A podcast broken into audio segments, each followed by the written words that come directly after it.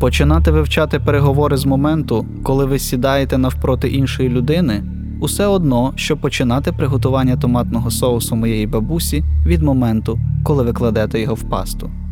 Та ви ж пропустили більшу частину процесу. Будь-які переговори, будь-яка спрямована розмова мають починатися з вас. Вам потрібно починати скеровувати її від самого початку, поставити собі правильне запитання до того, як сядете навпроти іншої людини. Найкращі переговори, стосунки і зустрічі з клієнтами починаються з вас, із процесу самопізнання, коли ви розбираєтесь, хто ви і чого хочете досягти. Олександра Картер. Не бійся спитати 10 кроків до вдалих переговорів. Всім привіт! Це новий випуск подкасту Лабораторія Nonfiction, створеного видавництвом лабораторія за підтримки першої аудіобукс книгарні Абук. Звати мене Олександр Панасюк. Сьогодні ми говоримо про дуже-дуже цікаву тему це переговори. І я запросив надзвичайно цікавого гостя, мого друга, якого я дуже давно не бачив, і для мене це дуже велика радість, що він є тут поряд. Це Іван Омельян. І, власне, Іване, хотів почати з такого. Розкажи, будь ласка, трошки про себе, коротко, ясно, чітко. Хто ти, звідки, чим займаєшся, і чому, власне, ти сидиш навпроти мене, а не хтось інший. Дякую, Олександр, що запросив. Я також дуже радий бачити тебе. Я сьогодні тут, напевно, дійсно неспроста, оскільки останніх е, років 10 займаюся тренінгами з міжособистісної комунікації і публічного мовлення, і тема переговорів є для мене дуже важливою. Коли в мене випала така нагода прийти до тебе в гості ще й поговорити про таку важливу книгу, яку випустила авторка з Колумбійського університету пані Олександра Картер, я, звичайно ж, маючи нагоду почитати її ще до того, як вона вийде в продаж, е, скористався такою можливістю і дуже сильно надихнувся. Останній рік я дуже багато провів онлайн, тренуючи і розказуючи молодим людям, і не тільки молодим, про те, як важливо комунікувати з собою і з навколишнім світом. І тому ця книжка просто ідеально зайде для цієї аудиторії, яка останній рік мала купу часу для того, щоб поговорити з собою і з, як мінімум, найближчими до себе людьми. Слухай, неймовірно. Тільки я тобі можу сказати такий момент, що власне про книжку ми поговоримо більш до кінця, більш в кінці, якби випуску. А зараз я хотів би ближче, якби до теми переговорів перейти. І, власне, я пам'ятаю нашу з тобою історію знайомства. Вона, власне, була побудована на тому, що я навчався тоді на одному політичному проєкті. Я пам'ятаю, як я прийшов з вулиці, запізнився власне на твою лекцію, там сидів на кріслі. Ти мене покликав одразу на сцену, що було для мене несподіванкою. Ну і ми почали там тренування по публічних виступах і так далі. І, власне, я пам'ятаю дуже важливий момент, який ти тоді підкреслив, що вміння говорити, в принципі, мистецтво говоріння починається з власного досвіду. І от в мене таке. Банальне, просте перше питання. Скажи, будь ласка, мистецтво говорити це досвід чи література? Я собі думаю, коли ти задаєш таке питання, що це питання про курку і яйце. Бо людина звідкись навчилась говорити. І, скоріш за все, це був досвід. Тому першим був досвід. Після того, як вона навчилась пояснювати свою думку, до неї дійшло, що, можливо, так само варто навчити і своїх дітей. І, скоріш за все, за допомогою наскельних перших малюнків, де з'явилися ці хмаринки, в яких було написано А-А-А, чи там якийсь звук зображався якимось чином, чи, можливо, хвильками. Людина, от та перша, показала, наскільки важливо комунікувати. І я думаю, що книга це вторинне, але якраз те, що робить комунікацію кращою кожного разу. І коли ми будемо говорити про книгу, коли ми говоримо про наш з тобою досвід, то ми спочатку отримали досвід, а потім звернулись до книг. Тобто, от беручи навіть, до прикладу, саму книжку Картер, так, читаючи її, я одразу зрозумів такий момент, що коли е, я, наприклад, комунікую чи веду з кимось бесіду, чи будь-які переговори, я, очевидно, якби не структурую ту історію, яку я веду. Те, що я хочу донести людині, я взагалі не особливо думаю над тим, так як це йде якби інтуїтивно, ну і відповідно на досвіді. Взявши до руки книжку по переговорах, і в принципі це не перша книжка по, по, по переговорах, яку я принципі читав, я був здивований, що вона написана доволі просто і зрозуміло. І в цій простоті і зрозумілості в мене складається таке якби питання, чому е, ну, переговорна історія така доступна і зрозуміла. На, на твоє глибоке переконання чи не на глибоке, скажи, будь ласка, типу, мистецтво переговорів це складна, нудна, типу, територія, на якій треба дуже багато вчитися і працювати, чи все все ж таки дуже просто зрозуміло, нам потрібно лише на це звертати увагу? Ну, Довга історія, але е, буду коротким. Перше, це, як на мене, переговори просто перевернулись в своєму значенні за останні 10 років в зв'язку з розвитком емоційного інтелекту. І коли е, ми знову ж таки повернемося до книги пані Картер, то перша її частина повністю про самоаналіз. Ну так, так, абсолютно. І тут виходить проста історія. Якщо ти хочеш виходити в переговори, вона це дуже просто пояснює. Спочатку зрозумій, чого ти хочеш досягнути. Не ціль, а твоє внутрішні прагнення. І там дуже чесна розмова з собою, і розуміння того, що ти. Це важливо, але є ще інша частина, яка буде сидіти навпроти тебе, і яка має ті ж самі потреби, проблеми, як і в тебе, але, можливо, бачить інший підхід до них. І коли ти виходиш в цей ширший контекст, то ти можеш домовитись. Тому переговори, я думаю, тут використані як один з елементів, які. Е, я думаю, що переговори пані Картер використовує як елемент, угу. через який подає свої знання про комунікацію загалом. Тут перший етап комунікації з собою, власне, угу. потім про комунікацію з людьми назовні, але через себе. І так само вона успішно могла б назвати Запитай себе більше, і чи там самоаналіз від uh Олександри Картер. Е, переговори це механізм тут. А вони самі по собі є дуже важливими для людей, бо є інструментом досягнення цілей. Тому, купляючи цю книжку, ви отримуєте, ну не знаю, одразу, напевно, три в одній. Це і книга про про самоаналіз, це і книга про те, як вести переговори, і це книга про те, як вести спілкування з своїми рідними, з найближчими людьми. Іване, я власне починав історію з того, що книжки чи досвід, досвід чи книжки. От ми ну, свідомі того, що сьогодні відкриваючи, перебуваючи, тобто, перепрошую, в будь-якій книгарні, книжок по переговорах, по комунікації між людьми, насправді їх так багато. Скажи, будь ласка, от твій особистий досвід читання такого нонфікшену, от який він? Я стараюсь шукати максимально комфортний для себе досвід, який запакований в книжки. Що це для мене означає?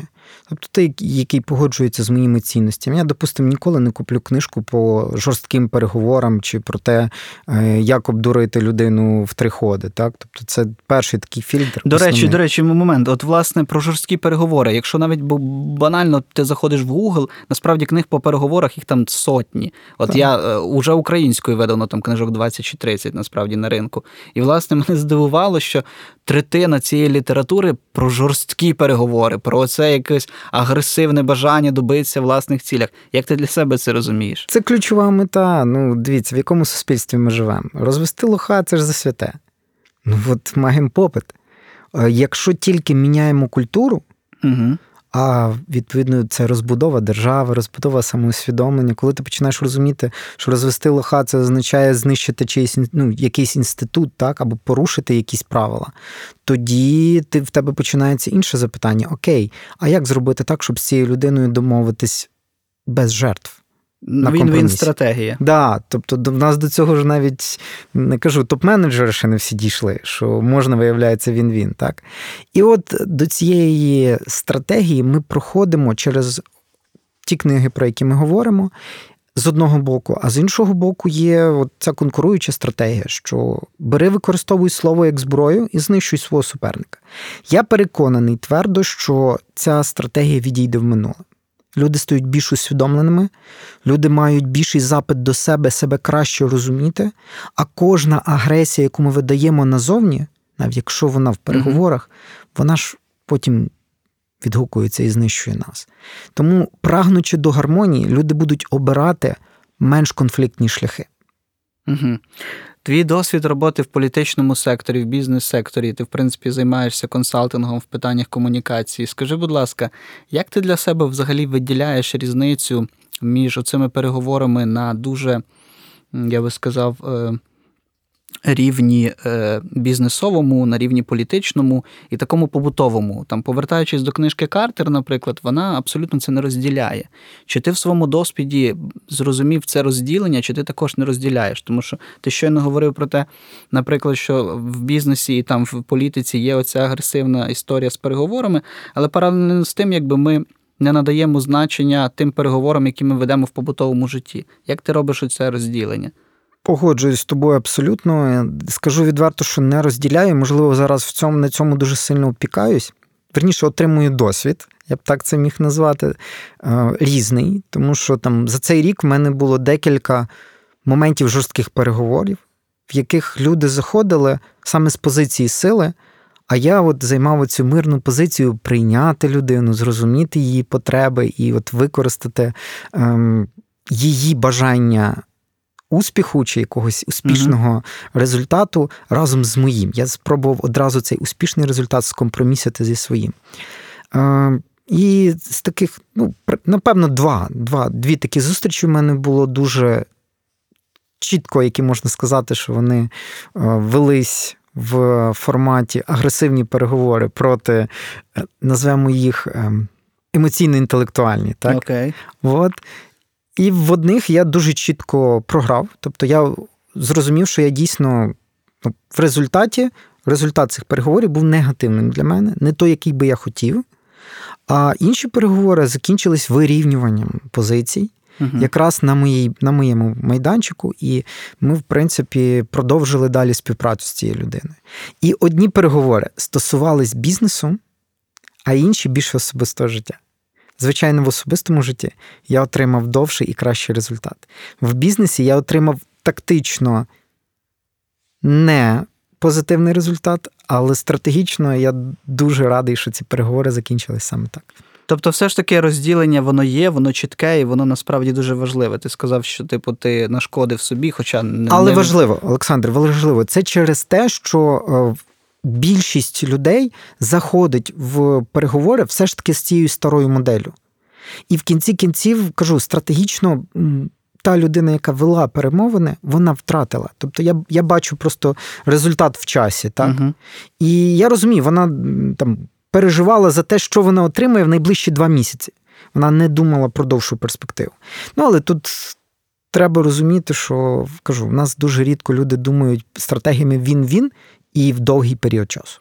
От, власне, виходячи з цього, скажи, будь ласка, ми маємо такий приклад про, ну там, говорячи про нонфікшн літературу, конкретно про переговори, все ж таки це література більше західного штибу. Це Сполучені Штати Америки, Європа насправді не так багато. Навіть книжка Олександр Картер, це теж Колумбійський університет і так далі. Скажи, будь ласка, чи ти відчуваєш дуже сильну різницю між контекстом, який подається в літературі західній, і відчуттям нашого внутрішнього, враховуючи те, що в тебе є досвід? Ти розумієш, як функціонує ця взаємодія між людьми тут, і розуміючи, що ті приклади, які там, а в більшості книг, чим класний захід і нонфікшн, він повністю описує якісь живі, абсолютно адекватні приклади. Як ти розділяєш ці контексти? Мені здається, що ті книги, які до нас приходять, вони дуже побудовані на тому. На тій системі ведення бізнесу, справ, життєвого укладу, ти тут абсолютно правий. І що найкрутіше, з цими книгами приходиться культура до нас. Е, після того, як е, на українському ринку з'явились книги про от інший формат переговорів, про емоційний інтелект, про е, багато інших сфер, про які раніше ніхто не думав, там нові автобіографічні твори, так, чи ем, чи не знаю, світоглядні речі, де, коли ми говоримо про цінності, це дуже вплинуло на нові українські еліти. Я так думаю. Ну і це бачу по політиках, бізнесменах, е, громадськості дуже сильно. І, як на мене, контексти в нас дуже різні. І вони ближчі до. Ну, наш контекст він ближчий до конкуренції, е, стратегії він-луз, да, до, можливо, конфліктних ситуацій і розв'язання їх, до медіації, фасилітації. Ми до цього теж приходимо, бо розуміємо, що не можуть ці конфлікти закінчуватись мордобоєм. В кінці кінців, е, я думаю, що через цю літературу ми найбільше євроінтегруємося. То так от. Так ти до такого прийшов висновку. Я, власне, теж е, помітив, що коли з'явилося там свого часу певна кількість е, нонфікшену на ринку, а через там 3-5 років з'явилася, би навіть сказав, критично велика кількість нонфікшену, я зрозумів, що ми і помітив, що ми просто, ну, якби в тому, на жаль, дуже великому якби, просторі, не в тій великій кількості людей почали використовувати ті поняття, ті контексти, які ми розуміємо. Навіть та історія з Вінвіном, вона не так давно з'явилася, і ми почали там після там 14-го року активно це пушити про те, що нам потрібна стратегія, коли ми там заходимо з людиною, чи на переговори, чи на якісь домовленості, чи на співпрацю. Ми розуміємо, що ми не крадемо в неї, а намагаємося шанувати і цінувати її сторону. І тут, якби я повністю з тобою згідний, і це дуже добре, що ми розуміємо, що з західним контекстом приходить і власне трансформація нашого внутрішнього контексту.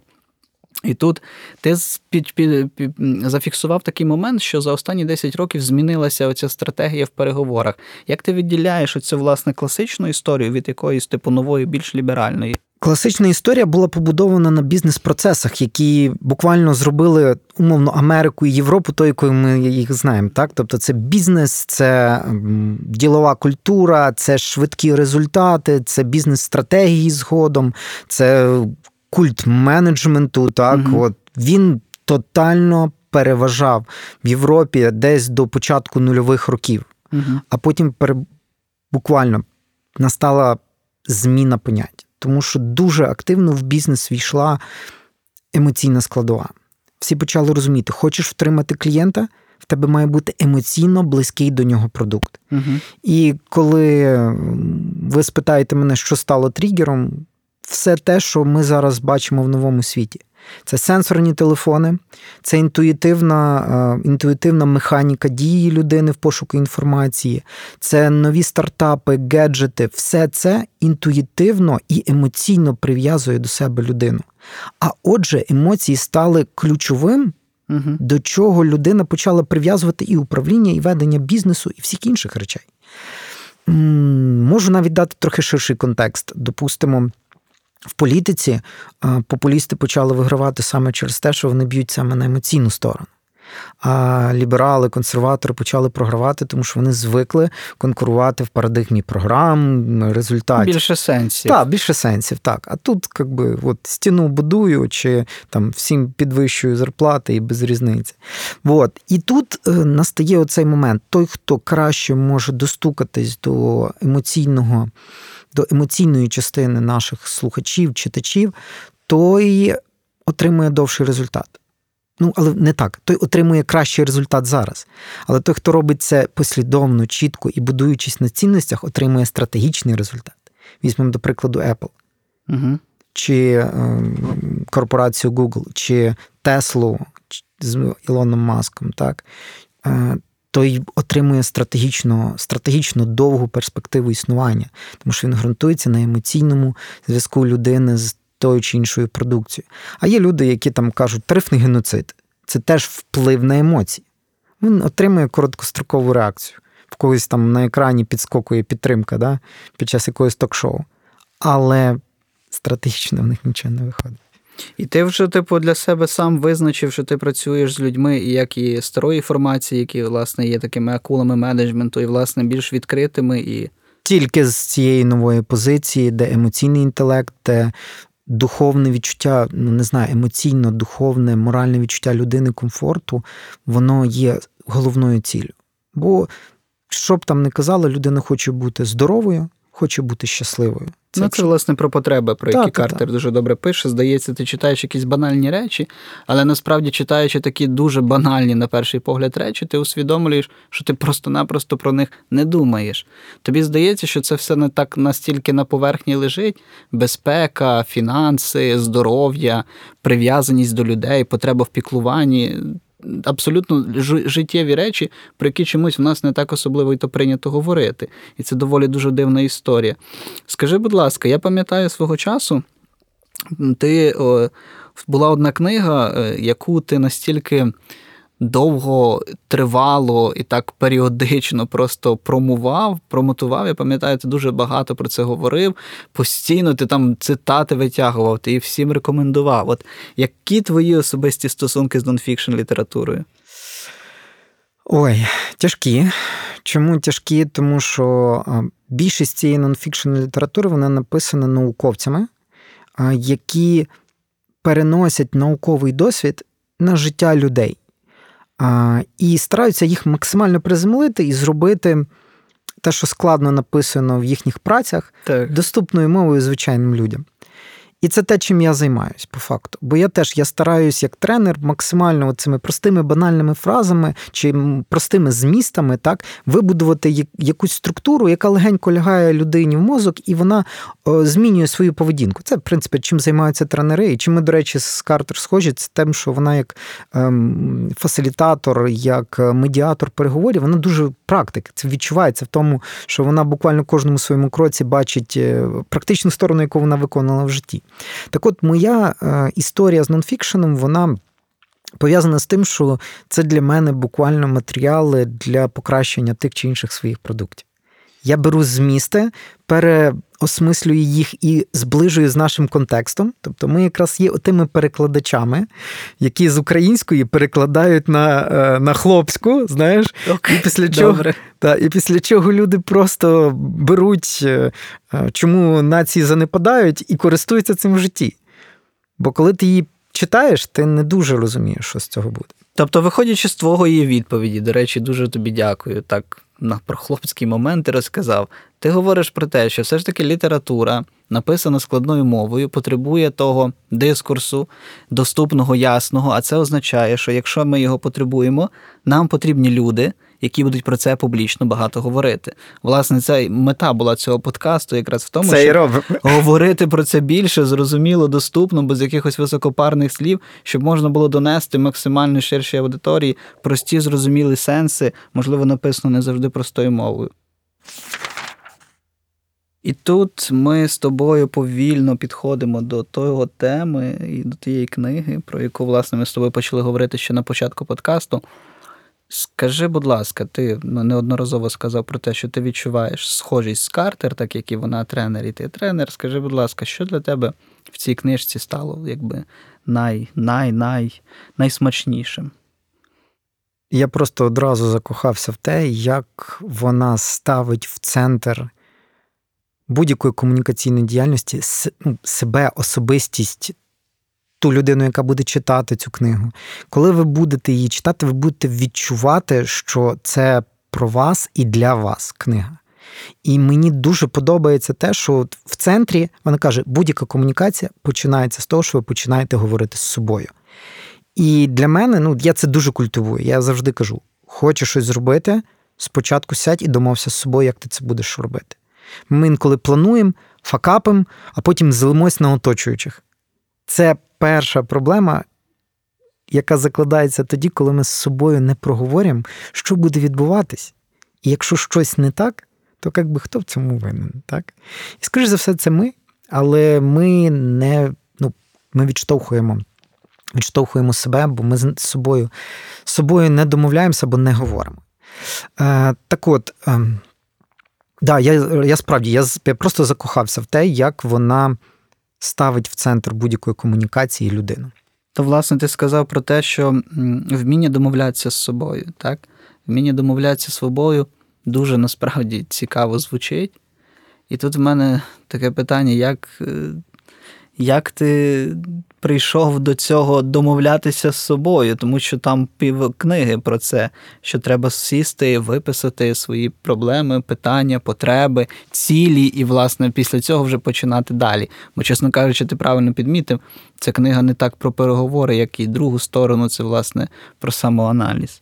Дуже круто. Я скажу тобі більше, що я до цього прийшов через свої проблеми, через свої якісь невдачі. Людина, яка здатна до самоаналізу, звичайно ж аналізує свої такі невдалі моменти в житті. І цей самоаналіз привів мене до конкретних питань, які я собі почав задавати, і відповідей.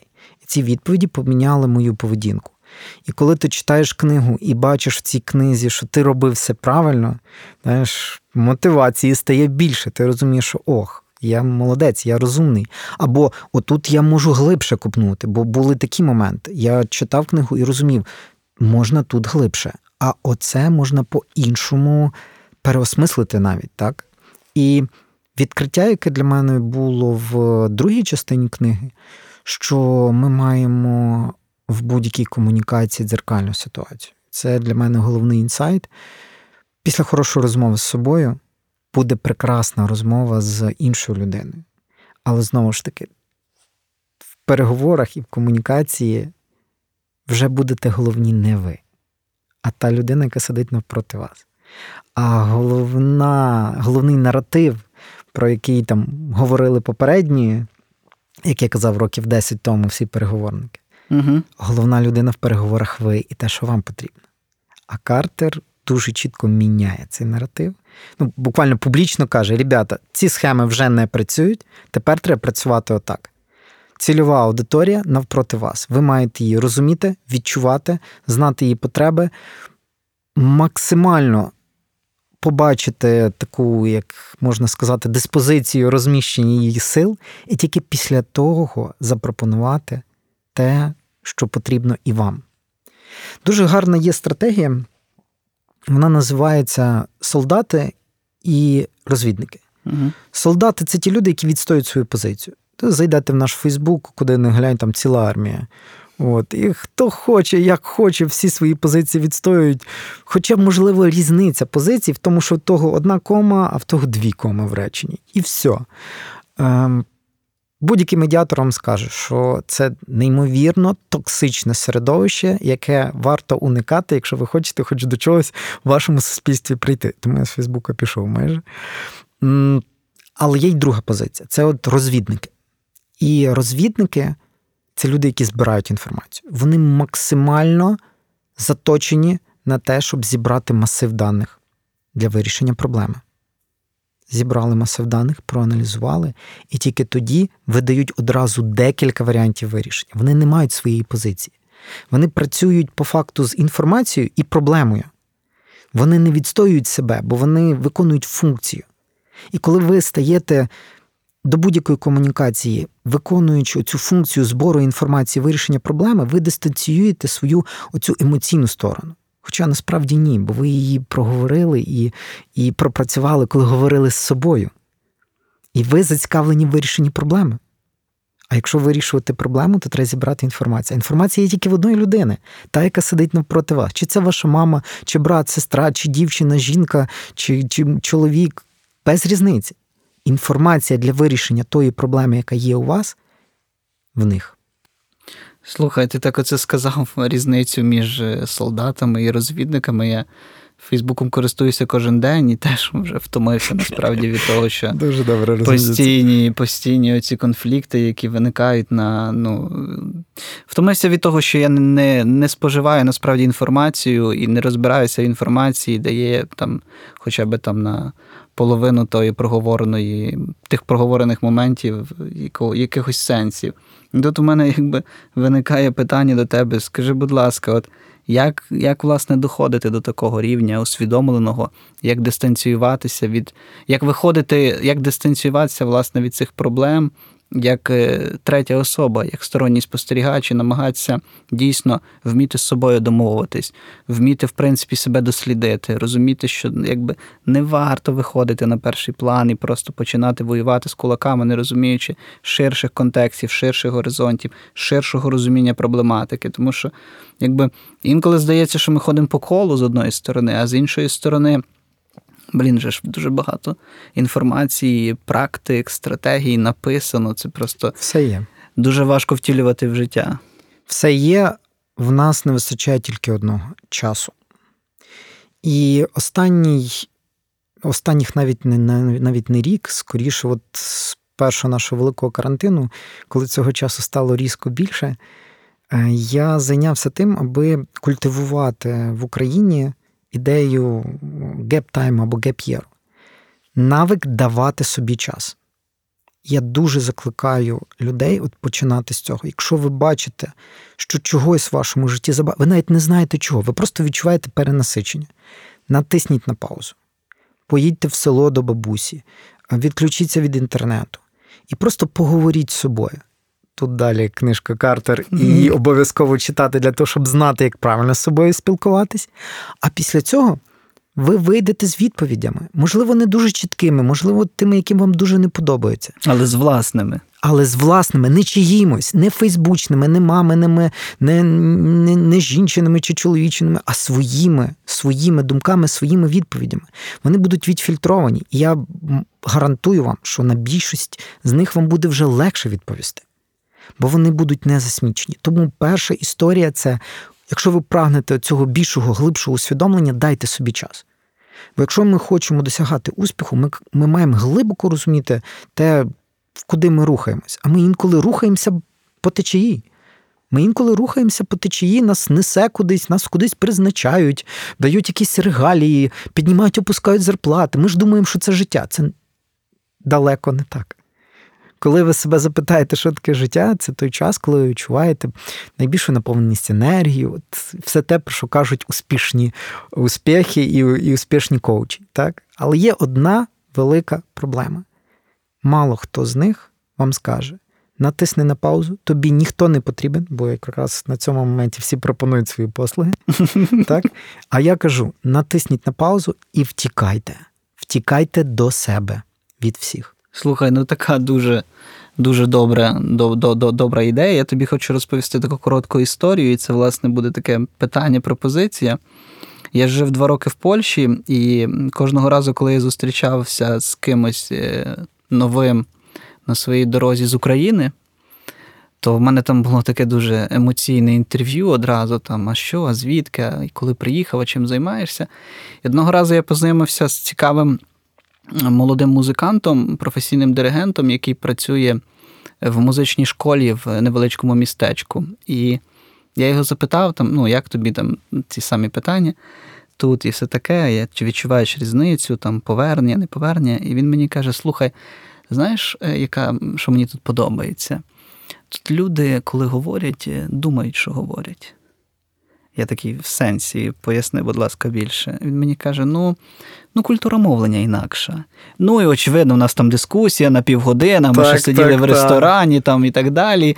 Почалося все. І от, власне, от е, ти працюєш з цим не перший рік. Скажи, будь ласка, як ти відчуваєш на сьогоднішній день в Україні власне загальний рівень цієї культури мовлення? Чи дійсно у нас, бо навіть за той, ну там за Картер, те, що вона пише, домовитись з собою, те, що з тобою ми зараз проговорили. От це ж питання цього самоусвідомлення, воно доволі таки зріле. Дуже дуже ти глибоку тему зачепив. Скажу відверто, в Україні дуже прогресує тема культури мовлення. Е, з двох особливих причин, так як я вважаю, що в нас формується нова еліта, і вона прагне нових ідеалів і навиків, які будуть відрізняти їх від старих. І от якраз Цікаво. навик мовлення він ну, він яскраво відрізняє, скажімо так, політиків нової формації і старої. Так? Навіть і коли ви бачите політика якогось молодого, який говорить паршивенько, то ви вважаєте, а він з тих, він ще з комсомольців. Хоча йому, може, років там 25, знаєте. Але... Це цікаво, що ти так. Культура мовлення відрізняє еліти. А, Чому це важливо? Тому що раніше ти сказав і це могли забути. Зараз до нас, вже якщо ти щось сказав, це точно десь зафіксують. А якщо зафіксують, використають проти тебе, тому що ми ще до сих пір живемо він луз, так? А в Європі це ж інституція. Якщо ти щось сказав, ти вже за це відповідаєш. Так само і в діях. Е, в нас зараз ви не знайдете людей, які будують будинки в незрозумілих місцях. Так? Тобто ви не знайдете імен архітекторів. А це теж мовлення зробити якийсь виріб, це теж мовлення, ти себе виражаєш. А подивіться, скільки в нас людей авторів з'явилось, які випускають щось, кажуть, це моє, я говорю через це. Люди починають більше розуміти, це мій контекст. Ми записуємо подкасти, я записую лекції, якісь вебінари, я кажу, це говорю я. Це моя відповідальність, моя думка. Персоналізація відбувається вот. масова персоналізація через комунікацію, Олександр. І це найдивовижніша трансформація насправді. Яка така дуже глибинна.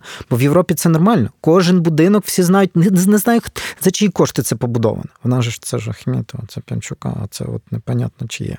От, а там е, цей архітектор, от це, цю будівлю звів, а оцей п'ятиповерховий, от ця архітекторська компанія зводить. В нас це теж починає з'являтися, бо люди хочуть бути відповідальні. Вони розуміють, що ця відповідальність дорожче коштує, вона має економічний зиск. Тому ми йдемо, ми трансформуємося, але дуже повільно. Дуже повільно, на жаль.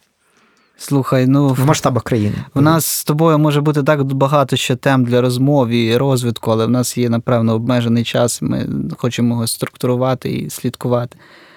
Іване, скажи, будь ласка, кому би ти в першу чергу порекомендував би читати Картер? Не бійся спитати.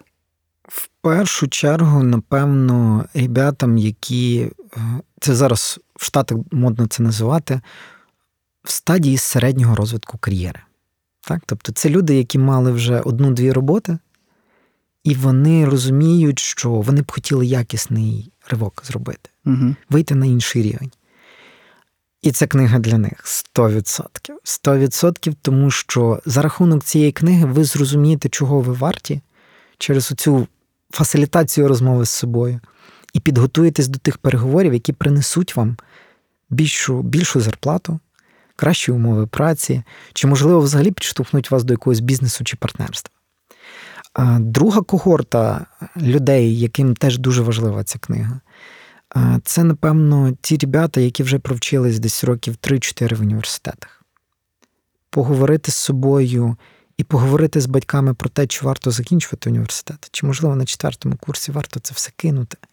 І... Дуже добрий момент для всіх, хто слухає, Так, подумати, чи ви в тому університеті Ну, повір мені, на жаль, е, багато людей приходить до цього десь в період третій, четвертий курс, і на четвертому курсі можна поміняти магістратуру. І ця книжка, я впевнений, що багатьох з вас е, до цього може довести. Тому що кажу, через розмову з собою, і потім вибудовування дискусії з тими, від кого залежить там наш розвиток кар'єри чи життя. Ну і для тих людей, яким важко комунікувати з найближчим колом.